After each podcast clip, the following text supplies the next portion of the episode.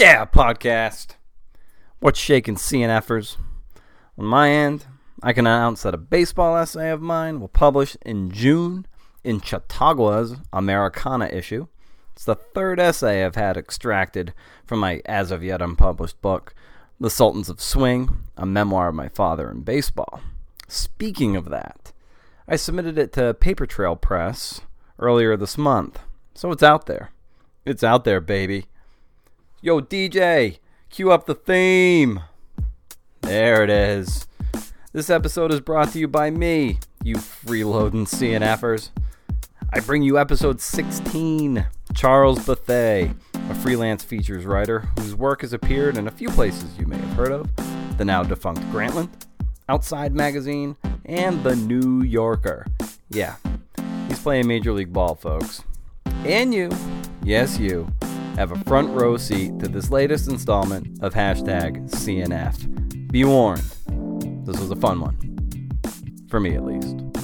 Let's hit it!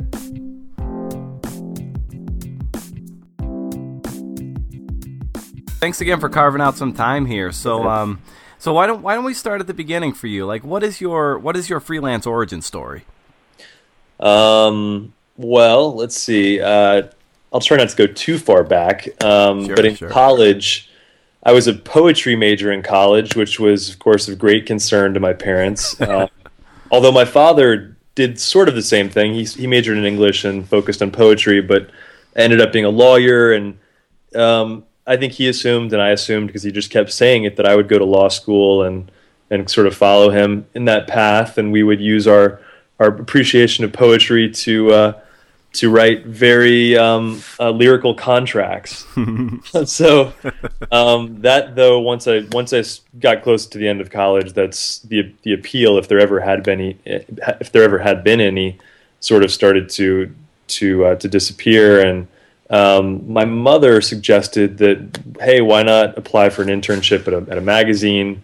Um, you love the outdoors. I had, I had through hiked the Appalachian Trail from Oh, wow. From Georgia to Maine in college, so the outdoors had always been a, a great interest of mine. And she said, "Well, why don't you combine writing and the outdoors somehow?" And I said, "Okay, well, what does that mean?" And um, she's she's one of those mothers that tends to have really good ideas, and uh, she suggested Outside Magazine, and um, I yeah I went there. Um, I had to apply twice, but I, I ended up going within about six months of graduating from college. This was back in 2005, Mhm. 10, 10 or so years ago, and um, uh, they rejected me the first time. I don't I don't I don't know why, but any number of good reasons I'm sure, but I. I uh, persisted and applied again. And the second time I had applied, I was um, working a seasonal job in the middle of the woods in New Hampshire. So I only was able to come out once a week and go to the local public library. This is in Franconia, New Hampshire, and and check my email. And I nearly lost out on the internship the second time because it took me six days to respond to the acceptance. But I got it. Moved out to Santa Fe, New Mexico um, and ended up living there for about five years, um, going from intern to researcher to uh, to occasional writer. Um, and while I was in, and then then I became an editor uh, at a spin-off magazine that they put out for a few years called Outside's Go magazine. It was uh, like a men's affluent men's travel lifestyle magazine that was frankly kind of a a cash grab. They really wanted to get some of the advertisers that thought Outside Magazine was too granola. Um, so they they wrote stories. We wrote stories and published stories about golf and yachting and things of that nature, and in hopes that Cartier and Rolex would come on board. Yeah. Um, but uh, I was an editor there and did okay at it, but wasn't passionate about it, and certainly wasn't passionate about sitting inside at a desk. Even though my I did have a window that had a view of some beautiful mountains, um, which I was able to get into a fair amount. Um, and I just started pitching um, uh, late at night, usually, uh, occasionally during work. I guess I should admit, um, pitching magazines that I admired, and one was the New Yorker. Um, and I was naive enough to not really grasp how potentially futile it was to to send off queries to the New Yorker, given that I hadn't published much, even at the outside, even at the magazine at which I worked. um, but I had read the New Yorker a lot and was very familiar with the the tone and um, the way the story is read, especially the talk of the town section. And um, after writing and submitting maybe five or six pieces that were received with by the editor graciously and with some um, enthusiasm and, and positivity, but not accepted. I finally sent one in back in I think 2007 or eight. Uh, that was about a guy who um, lived in Atlanta, where I'm from. He was happened to be a friend of a friend who had procured the email address barackobama at gmail.com uh, before Obama kind of rose to uh, become a, a, figure of national importance uh, before he even became president. And uh, the story of that email address and of what it meant to have that address and, and who was contacting him and what they were saying to him and what that all sort of suggested about Obama was exactly the kind of story that the New Yorker uh, loves yeah. in the Talk of the Town section. And they accepted it and um, didn't even change it a whole lot. And uh, within I think three or four months of publishing that, I I bid the uh, the editor job adieu and um, moved back to Atlanta within about a year. I'm from Atlanta, and uh, I figured it'd be a better place to freelance from. And I thought that that New Yorker story was kind of my golden ticket.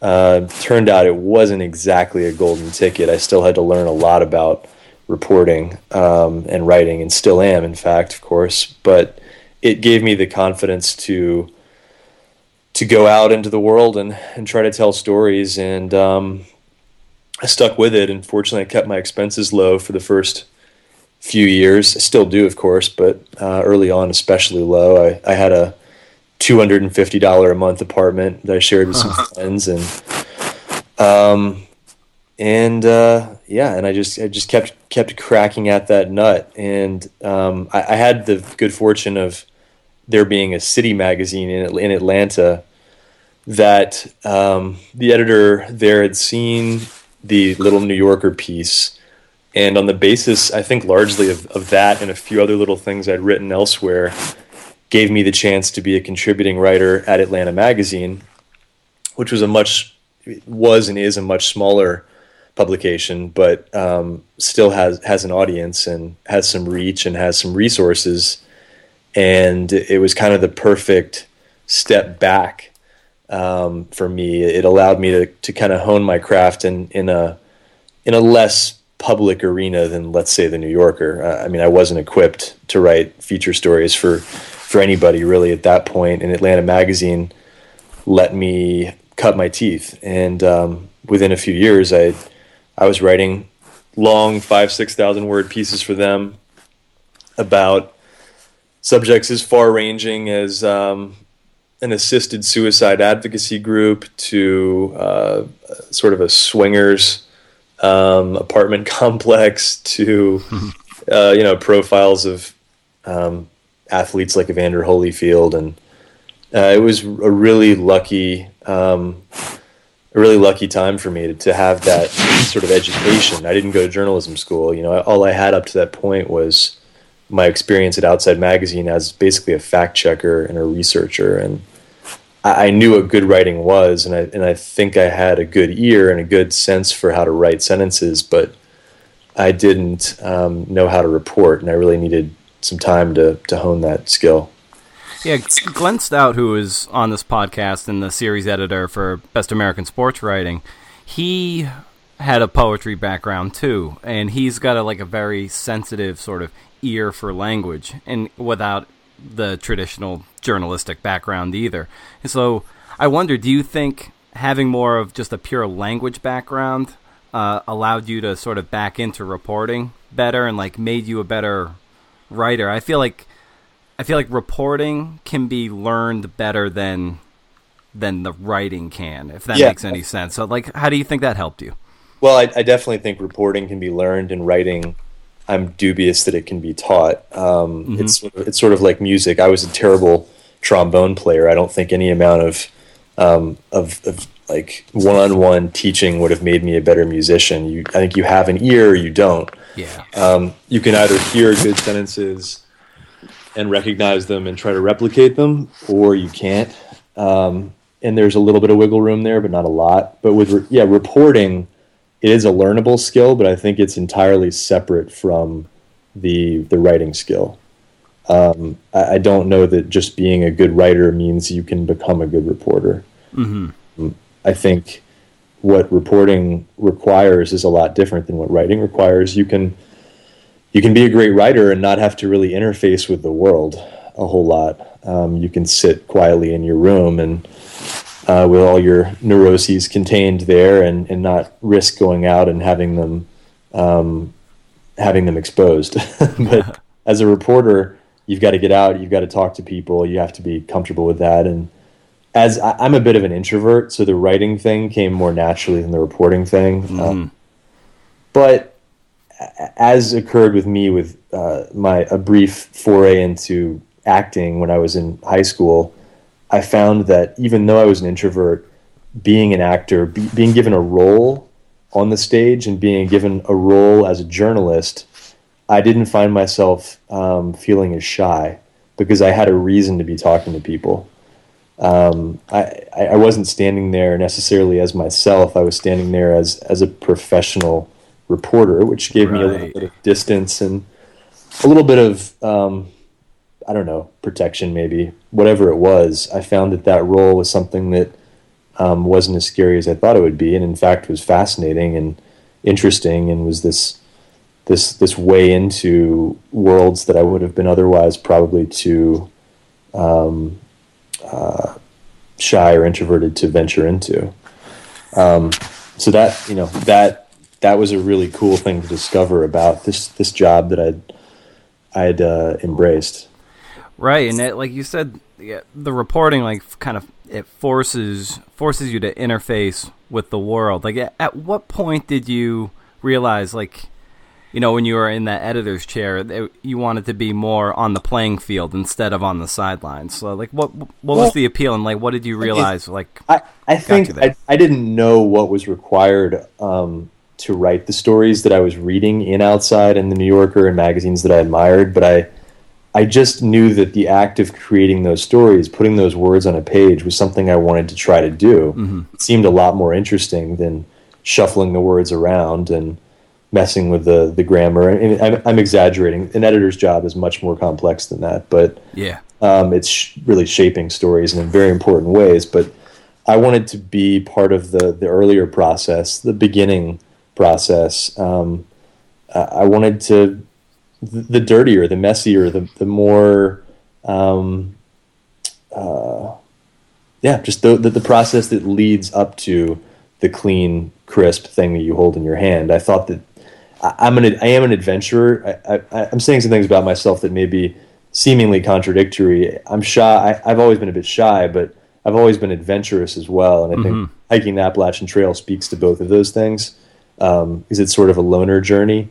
But I, I had like there was a sense of adventure within me that wanted to to be tested, and it wasn't so much in the editor's chair, if that makes sense. Um, yeah, absolutely. Uh, what do you think it was? Um, like it sounds like you're really grounded in the process and in the work, and that's where you like find a lot of the a lot of love and sort of yeah what drives you like to these stories is the actual uh, the reportorial process, the the, the nitty gritty. It is. I think I get really excited about the reporting. I get really anxious about it.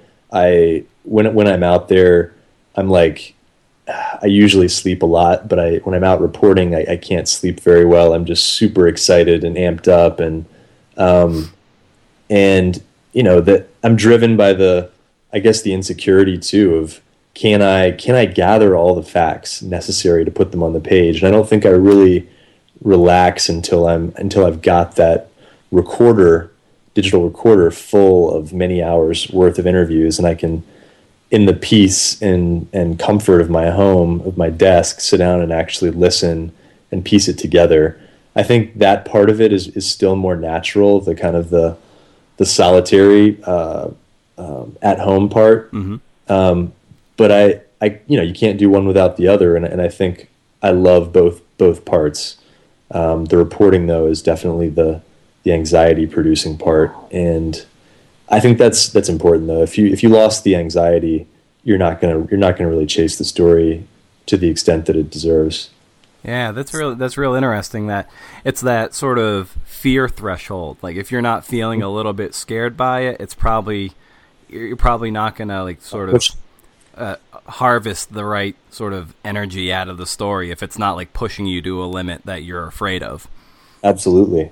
Yeah. Yeah. I mean, it's the true. I mean, I, I think it's true of life. I, if if humans didn't have anxiety and didn't have fear, um, you know, we would we'd fall in all sorts of fall into all sorts of problems. We would be prey to all sorts of predators if predators still existed. You know, um, anxiety is an evolutionarily adapted trait. Right, and um, I, I wonder where, yeah, kind of like just like backing up to some things you said earlier. Uh, I wonder where that sort of confidence and even like audacity that you had early on to like early on before you even knew sort of the the reportorial heft that you would have to invest in a lot of these stories to um to pursue uh, like the gold standard to pursue the new yorker which is like the yankees of magazines. So it's i wonder Yeah. like where that came from internally where you were like all right that's where i'm going right off the bat. A combination of of audacity and naivete, probably, and yeah and having like gone to uh, fancy well not, the high school wasn't fancy but i went to a private school and then went to a fancy university and to be surrounded by the expectation of um, you know you are you are the you are the best. And even though i didn't really believe i was the best I, and in fact was quite uncertain of that i i thought well nonetheless i have to pursue the things that the best pursue. And and then it was it was just really feeling like um, what's there to lose? I mean, uh, law is like a law profession is is always potentially going to be there for me if this doesn't work out. Why not try something both really fun and and really challenging and interesting and and uh, and and you know the ego. I think most writers would be lying if they said that ego didn't play into it to some degree too. I wanted to see my name in the biggest marquee. You know, Yeah. I wanted to I wanted to see my name in lights and and my stories to have a wide audience. And I'm you know it's taken me a while. Um, the story that I told at the beginning of this podcast that was back 2005 2006 and only really within the last year or two am I feeling like my work is is at that level where it's getting noticed. Yeah, and I, I would say like from the outside looking in, people might might think that they look at sort of your your catalog of publications where you've had work published that it and you're you're a pretty young guy. I would say what like 33, 34. Uh huh. So like that seems from the outside without knowing the backstory that you just kind of like flashed onto the scene like you know, um but Dude, I mean, but you yeah, put in 10 years of work. Yeah, I put in a lot of work, and and I've had good breaks, and I've and I've Yeah. Uh, learned how to work hard and in the right way, and Yeah. um, but I still sup. You know, I, I I am purely a freelance writer. I don't have another job job, but I still occasionally uh, do other things for money. I mean, I I Airbnb my house once in a while. I chop wood and sell it. I mean, you know, I I've made it in the in the sense that my writing is appearing where I, I'd hoped it would appear, but it's still uh, it's still a struggle to make ends meet. But that's a separate conversation about how writing just isn't rewarded very well. Yeah, yeah, exactly. Which it kind of gets you to the point where, and you're already alluding to, is that you really have to genuinely love the work, and then turning that work into something that's factually artful. Yeah, and and it's it's been really fun lately. I I spent a few months a few months ago. I spent a week in in uh, in Aspen reporting a story for Outside um, that I was telling you about, and Yeah. It involved uh, it involves interviewing some really interesting people, and it involved smoking pot, and it involved hiking and doing all the things that I just really I enjoy doing, and um, and then and then putting it and then creating a narrative that that's compelling and relevant um, to the moment that we're in right now. Uh, I, I can't ask for much more than that. Yeah, isn't it kind of uh, cool? Like sometimes, even though maybe the financial reward isn't always there, um, but like when you sit back from it, from a remove of a couple months or even a couple years, and you look back on it, be like, wow, that was that was really cool. Like I was in Colorado, I was smoking pot, I was doing, I was meeting cool people. Like from Yeah. a remove, it's like, wow, that was that was pretty awesome. Yeah, my friends, um, a lot of my friends who, many of whom have really interesting jobs themselves, um, think that I've like, I've decoded life somehow, and I've like figured out the key. Because I'm always, and I don't, re- I try not to even brag about this stuff or even talk about it that much with them, frankly, because it's really hard to not come across as sort of like a little bratty, you know, like I'm off to Aspen and I'm off to so and I'm off to New Zealand and Yeah, you know they don't it's hard to then convey uh, all the all the work that's involved behind the glamour of the trip or the seeming glamour of the trip um, but my friends do help help remind me that that it is pretty special what I've been able to to do and um, and I'm appreciative but it's one of those things it's like uh, you you do it for long you do anything for long enough and you just become sort of n- numb um, to to whatever it is, good or bad, and and uh, it, it's nice to be reminded because I I do feel a little blessed. Yeah, that's great. Um, so what draws you to a particular story, or like what must be in place for you to give a story like all of your energies? Um, I look for really interesting people. Um, I look for uh, you know people who are unusually um, open and vulnerable and um, have done a fair amount of of introspection and are thus able to to open up about whatever whatever it is that whatever world they're in that I've stumbled upon. So whether it's the world of uh, high-end cannabis entrepreneurship, or um, or in the case of a story I did about a uh, this the 25-year-old CEO of Lonely Planet Guidebooks, whether it's the you know the the intricacies of the travel market, um, or uh, you know, I mean, there's there's plenty of examples, but I, I look for people who who are open um, and will, will sit down with me and and uh, so I guess I'm not chasing. I- th- There's some exceptions to this, but I don't often chase stories about people who don't want to talk. Uh, Yes. I mean, a lot of, and I admire the hell out of journalists who do.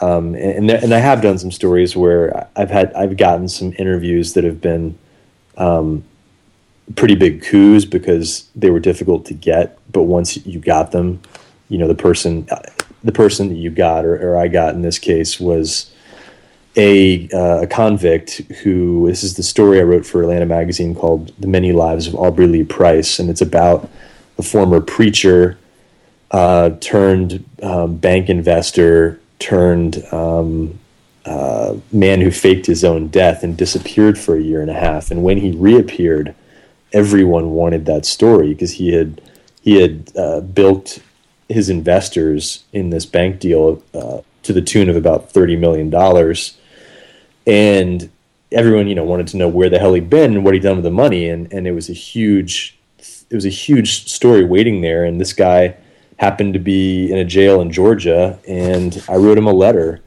and he responded to it, and uh, and, and so that you know that's an example of going after somebody who does want to talk, but you have to prove you're the right person to talk to. And, um, that's that's a skill that um, I think my my younger and perhaps a, a tad bit shy has has benefited me there. Um, I think a lot of journalists can come across as brash and a little abrasive. Oh, Charles, I think you're dropping out a little bit. Can you still hear me? Yeah, I can hear you. Oh, there you go. There you're, you're back. What's the last word you heard? Oh, it was um. I think you were just talking about um. You know, writing, uh, writing to this guy, and you said a lot of journalists. Oh yeah, And well, said- a lot of journalists I think can come across as sort of brash, Okay, there. Yep. abrasive, and um, sort of transparently uh, going after a, a big story for their own benefit. And um, I, I've, I think I've I've been able to sincerely convey to, and this is a skill I think I've developed, the ability to sincerely convey to uh, a subject that a lot of people may want to talk to, um, that I'm somebody who will listen, somebody who's uh, interested in, in giving the story due respect and time and effort, and that um, I'm not some grizzled grizzled old guy who's just going to churn something out, but that like I'm going to take the care with the story that that a, that particularly a young journalist would, somebody who's trying to make um, make his name telling good important stories. Uh, so in the case of Aubrey Lee Price, um, I think my being young helped a lot. So I, I, guess that's to say that if you have listeners out there who are younger journalists, don't don't fear. Um, your youth can be used to advantage. Yeah, I think it's important, and you just hit on it that it's if you're gonna tell longer stories, you have to like almost go into it with uh, kind of like a partnership in a way. It's like you want to make sure that person doesn't feel like they're just being used. Right. Like, you know, it's like you almost have to ha- kind of have to dance with them a little bit. And I, I, I'm uh, probably some hardcore grizzled reporters will be like, "Oh no, you can't. You gotta, you gotta be objective and keep them at arm's length." But at the same time, you almost have to like treat it almost like a friendship. Otherwise, they're just going to give you cold canned answers, and then you don't reach anything deeper. Right. Right.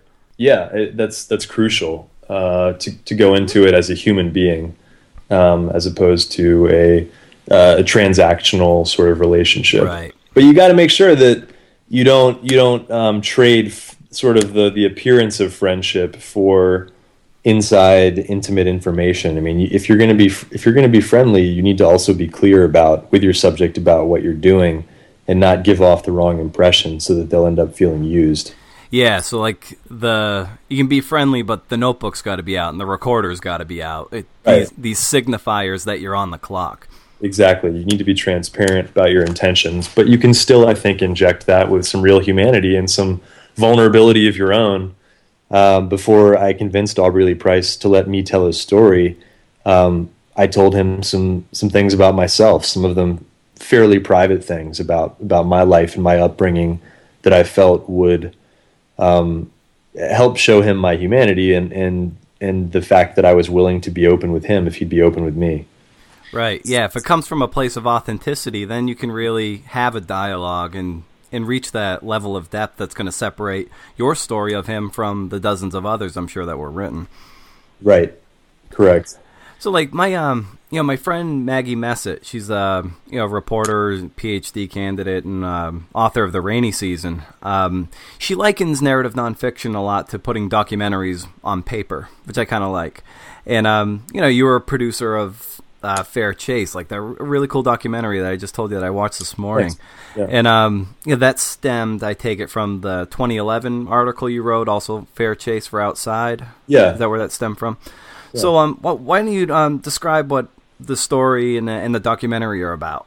Uh, because people should check it out uh, for sure. Yeah. It's a really, it's a really good watch. Appreciate that. Um, it's. Uh it, well, it, it, came out of living uh, living in New Mexico and knowing a handful of, of professional marathon runners, uh, one of whom had read a book called Born to Run that many of you may be familiar with. Uh, yeah, yeah, and it's now I think being made into a film. But in this book by Christopher McDougall, which seeks to better understand the origins of running and why humans run, um, there's a chapter that introduces a theory that was first put forward by a Harvard professor named Daniel Lieberman, and the theory is called persistence hunting, and it says that uh, before humans had weapons like uh, bow and arrow and knives and such to kill uh, prey for food, we actually ran down the animals um, because the the archaeological record shows that uh, these tools that we now use and take for granted for for going after animals didn't exist until relatively late in Homo sapiens evolution. So the question was, how did we get food before that? Uh, and the answer, according to Lieberman and others, was running.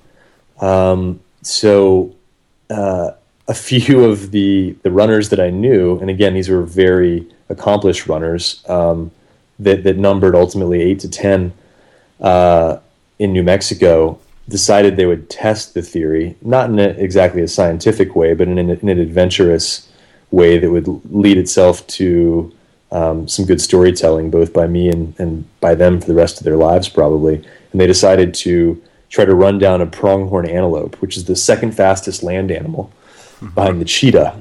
Uh, it can run almost 60 miles an hour, and it, it happens to live in eastern New Mexico, um, not far from where we lived. So these guys went out um, with a little more than running shoes and uh, a sense of adventure, and um, frankly, not enough hunting skills. But that's that's sort of something that I won't talk too much about because I don't want to spoil the story. Yeah. But they they tried to chase down a pronghorn, and they did this twice. Once for a story I wrote for Outside, and then again um, a, a, year and a half or two years later for a documentary film that ended up being called Fair Chase. And uh, it was b- both to write about and, and, to film extremely challenging um, because you're writing and filming about very fast humans chasing much faster animals, and there's there's not not really a way to to be there, but you know, right behind any of the action as it happens. It all it all had to come, at least in the written version of the story, had to come from retelling and and uh, and mapping out. And uh, but it was a cool adventure story that I think got to a very got into a very important question about about us. I mean, I don't know if you run, but but getting into this story, I, I started feeling um, uh, this this deep sort of primal uh, connection to to using my body that I hadn't before, and I think it just came from the realization that we have bodies for a reason. Yeah, um, yeah. We're certainly not meant to sit down all day. Yeah, I, what I I was particularly drawn to it, it it it was like this this camaraderie and this brotherhood among these um, among these runners, but uh, this cool connection to to nature. It does make you just want to lace up the shoes and just head out there and just go until you can't go anymore. It's like it, it kind of like connects to some primal need to get out there and move. Yes, absolutely, and and I can connect that to my my daily routine as a writer. If you want to get into that, um, I I can't sit still. I don't have ADD. I'm pretty good at focusing, but I just something feels wrong with sitting in place, especially on a beautiful day. So I really work in, in bursts of 30 to 90 minutes, and then I take I take frequent breaks, and I, I begin the day as well with a few hours of exercise. Mm-hmm. Uh, this morning I was up at six, working out with a buddy, a photographer who's going with me to the Canadian Rockies next month for a Wall Street Journal travel story. I do a few of those a year, um, which is which is fun and satisfies a desire to travel. Um, but we're training to do a, a ski touring, hut to hut ski touring trip. But after that, I I come home and I spend a good bit of time eating. I, I'm a guy with a high metabolism, and I I make bacon and biscuits as many mornings as I have time to, and uh, and and cereal and grapefruit juice and all kinds of stuff. And in fact, when I was thinking about what we were going to talk about and quotes that I liked, I, I was recalling a Hunter Thompson quote about breakfast. I don't know if you're familiar with the film Breakfast with Hunter. I'm, you know, I'm not. I'm gonna have to check that out. It's good, and and uh, uh, will you uh, indulge me if I read this quote? Please, please go go right yeah. ahead. All right, um, it's pretty funny. So here it is. Brett, and you know, you can imagine. I'm not going to do the Hunter Thompson voice, but you can imagine it. Breakfast is the only meal of the day that I tend to view with the same kind of traditionalized reverence that most people associate with lunch and dinner. I like to eat breakfast alone and almost never before noon. Anybody with a terminally jangled lifestyle needs at least one psychic anchor every 24 hours, and mine is breakfast. In Hong Kong, Dallas, or at home, and regardless of whether or not I've been to bed, breakfast is a personal ritual that can be properly observed only alone and in the spirit of genuine excess. The food factor should always be massive. Four Bloody Marys, two grapefruits, a pot of coffee, Rangoon crepes, a half pound of either sausage, bacon, or corned beef hash with diced chilies, a Spanish omelet or eggs benedict, a quart of milk, a chopped lemon for random seasoning, and something like a slice of key lime pie, two margaritas, and six lines of the best cocaine for dessert. Right, and there should be two or three newspapers, all mail and messages, a telephone, a notebook for planning the next 24 hours, and at least one source of good music, all of which should be dealt with outside in the warmth of a hot sun and preferably stone naked. That's amazing. Anyway, that's a little that's a little inspiration for me every morning when I'm when I'm uh, chopping up my my fruit for my cereal. That's incredible. Yeah. So like when um so what does that that first hour of your day typically look like? When like when do you typically wake up and you know and start getting hitting hitting up your favorite meal of the day and then Yeah. getting to work? Uh, I mean, I as I said lately, I've been getting up around six o'clock to exercise for a few hours. Um, but it really, it, it really, it can swing anywhere from six to eight. Um, but after getting up, I, I spend some time with with the food factor, as Hunter would call it, and I put on a little music. Um, often, I like I like turning on some Dylan or some Kendrick Lamar, somebody that's that's really good with words that kind of gets my mind thinking um, about about sentences and and uh, and metaphors and things of that nature. And um, and then I'll sit down at the desk and scan a little bit of news, not too much to be too depressed, and uh, and then and then it's just sort of improvisational from there. Honestly, I I I. I'm a very disciplined person in terms of how much time I spend working or trying to work, but I don't try to pretend that I can fathom how a day is going to unfold. Um, and it's going to depend on who decides to email me or email me back. It's going to depend on what sort of inspiration I may have um, idea wise. I I just feel like inspirations and and happenstance are too big a part of how my days unfold to to try to sort of set them up systematically. At any given point, uh, how many stories do you have in the hopper, or do you just work on one at a time? Um, well, in the last six months, I've started contributing uh, a sports piece every two to three weeks to the New Yorker's online sports blog called The Sporting Scene. So, Those have been great, by the way. thank you very much. I'm always trying to kick around one or two of those, kind of get getting some of those moving. Um, so there's always at least one of those sort of in, in my mind, and then and then a feature probably uh, if I've if I'm so lucky has been assigned that I can that I can be kind of working through any of the various stages of planning, reporting, researching, and and writing. Um, so I, you know, I, not too many stories, maybe one or two at a time. I I'm a decent multitasker, but I I do also tend to get overwhelmed quite easily, um, even still with writing. So I like to limit the number of things I'm doing at once to maybe two or three if possible. And uh, speaking of books, like what book or books have you given to friends or anyone else the most, if any? I was, I was thinking about that. Um, books that I love and have given at least once would include All the King's Men by Robert Penn Warren, um, which is the, the sort of quasi retelling of the Huey Long story, the politician from Louisiana, um, the sort of the populist who, frankly, a lot of comparisons have been made lately between him and Donald Trump um, in terms of the way that he tried to appeal to people.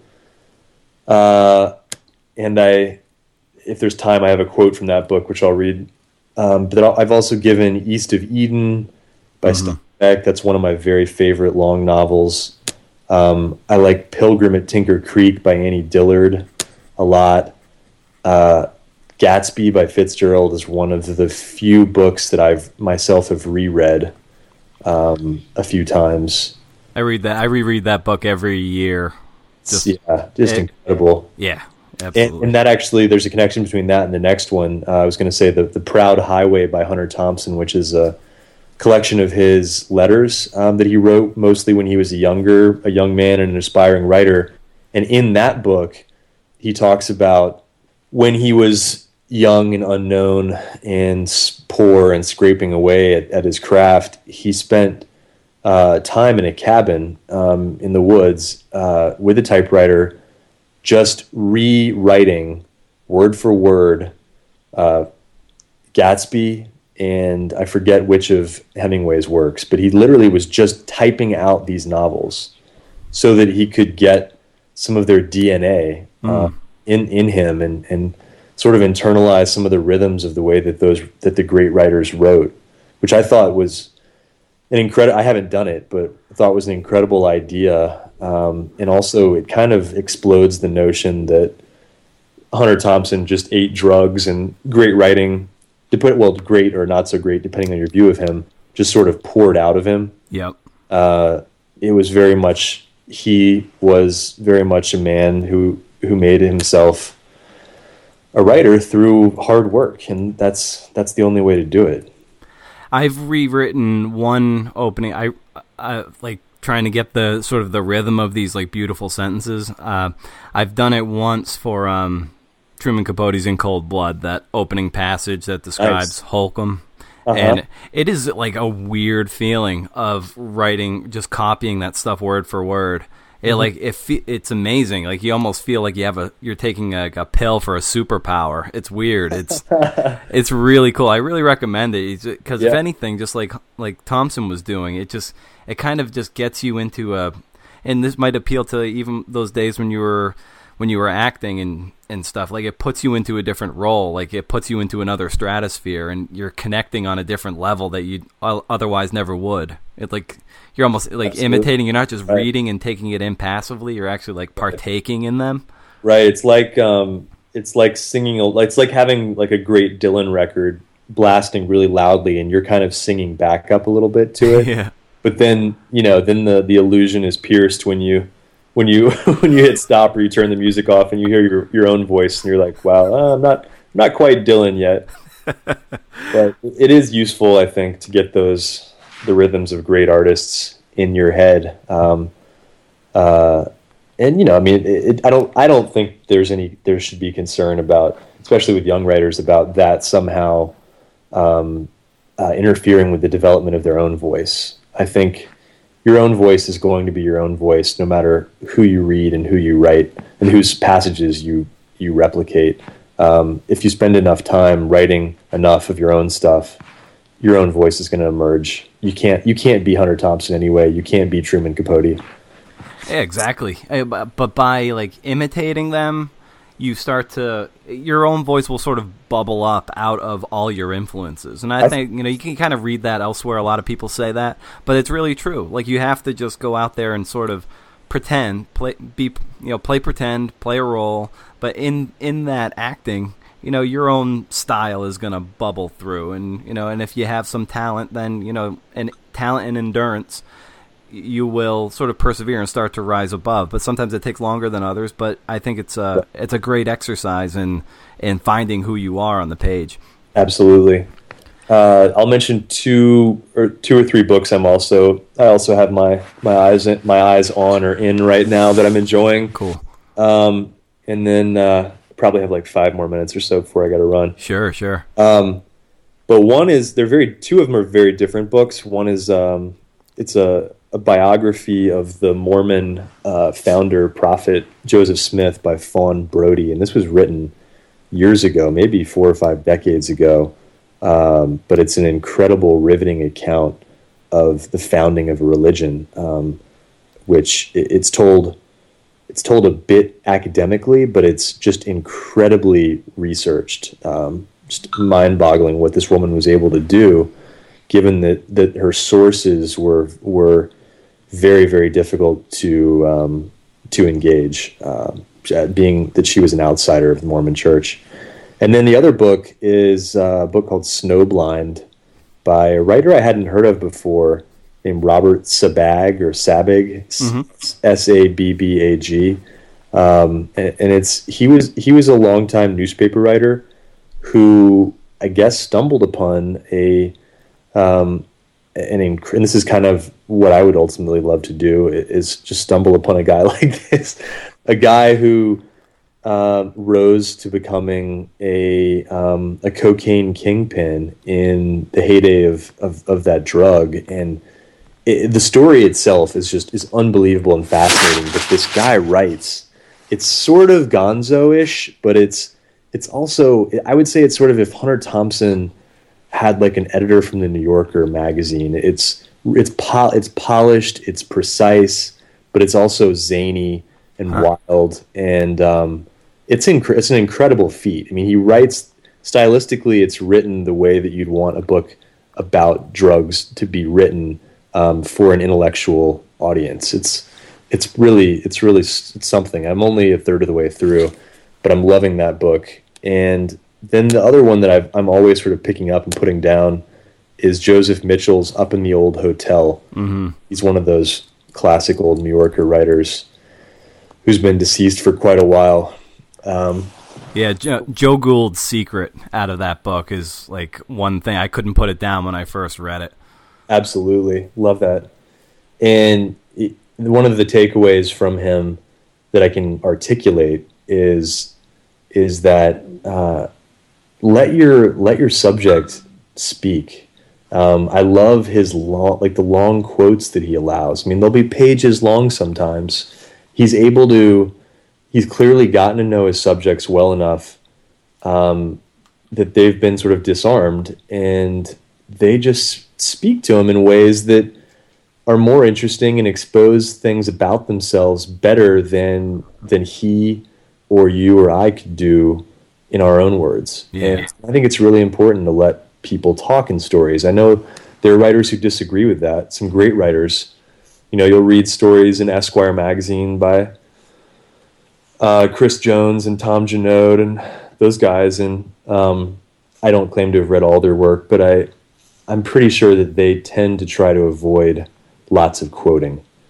And and you know they're really great narrative storytellers, so they're able to to get away with that. But I don't think there's anything wrong. There's anything less artistic um, or real about letting a subject talk. It, now the art is in discovering what what to include. Yeah. Um, and and I don't have any quick magical thoughts on that. You just have to spend a lot of time with the material and, and the subject, and you'll it should be hopefully self evident to you what's what's the most important. But I love hearing people talk in their own words, and Joseph Mitchell does that well.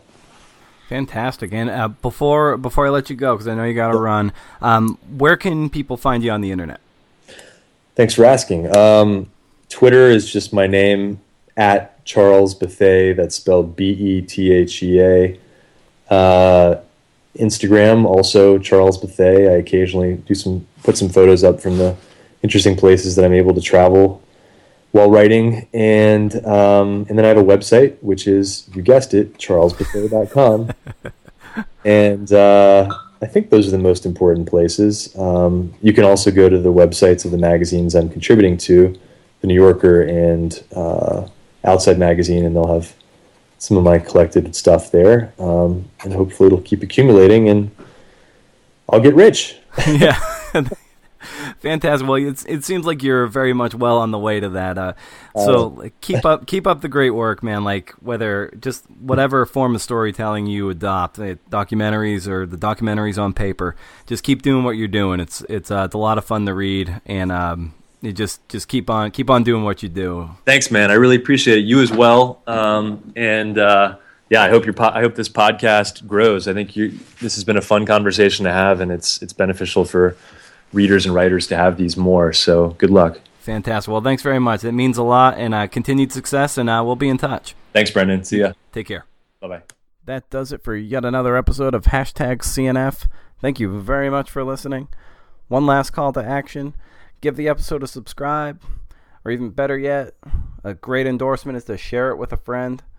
Also, head over to BrendanO'Meara.com, subscribe to the email newsletter. It only comes out if I publish something, and if I publish something, it comes out Tuesday mornings. That is it. Uh, beyond that, on Twitter, Matt Brendan O'Meara. Email brendan at brendanomeara.com. Love to hear from you. Office hours are always open. So uh, that's about it. Thanks again, and stay tuned for another episode of hashtag CNF coming soon. Thanks. Bye.